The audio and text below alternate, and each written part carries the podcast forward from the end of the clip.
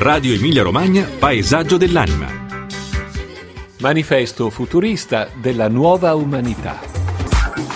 Anni folli, anni scapestrati vissuti senza risparmio, nella dilapidazione di sé, con un'energia esagerata, una forza creatrice immensa, tale da distruggere i più fragili.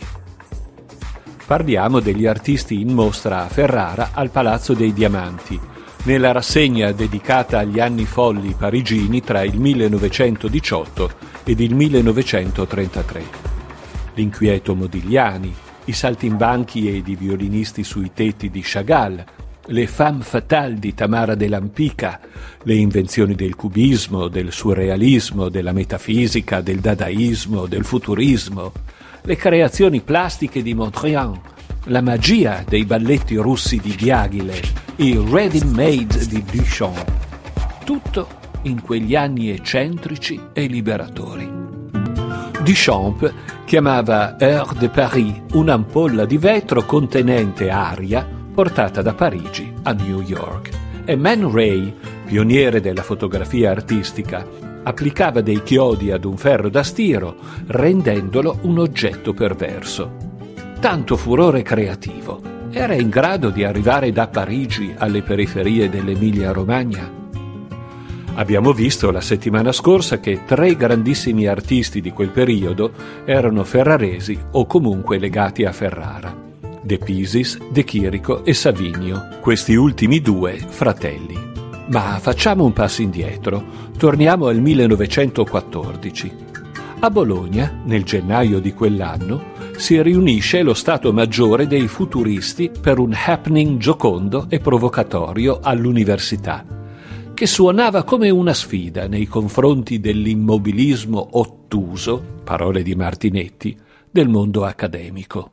Con le serate futuriste, l'onda d'urto del movimento mira dunque a Bologna, come centro passatista di sapere inutile e congelato nella sua università, che era la più antica e importante d'Italia. Mentre Parigi era in movimento, Bologna restava la custode dell'ultimo dio letterario, Giosuè Carducci, che il futurismo vedeva come fumo negli occhi. E la città stessa era un incubo. Sentite cosa scriveva Martinetti.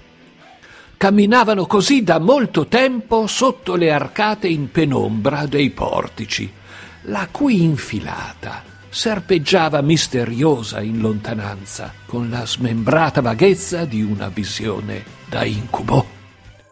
Il fatto strano è che le tendenze moderne, chiamiamole così, avevano più presa nelle ancor più periferiche Parma, Modena e Ravenna, mentre Bologna, che già era protagonista di uno sviluppo industriale nel settore meccanico, quello che interessava ai futuristi, meccanica, velocità, motori, restava indietro nella creazione artistica. Il 2 giugno 1913, al Teatro Storchi di Modena, i futuristi inscenarono un'incredibile gazzarra.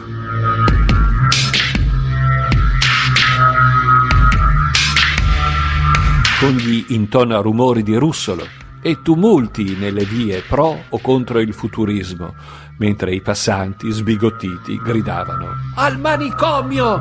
Al manicomio! Oltre a Modena, città natale di uno dei talenti più importanti del secondo futurismo, Enrico Trampolini, il futurismo arrivò nelle città del silenzio, come Ferrara e Ravenna, che avrebbero invece dovuto essere quanto di più distante dallo sberlefo umoristico e dalla carica avveniristica del movimento. Arrivederci. Alla prossima puntata.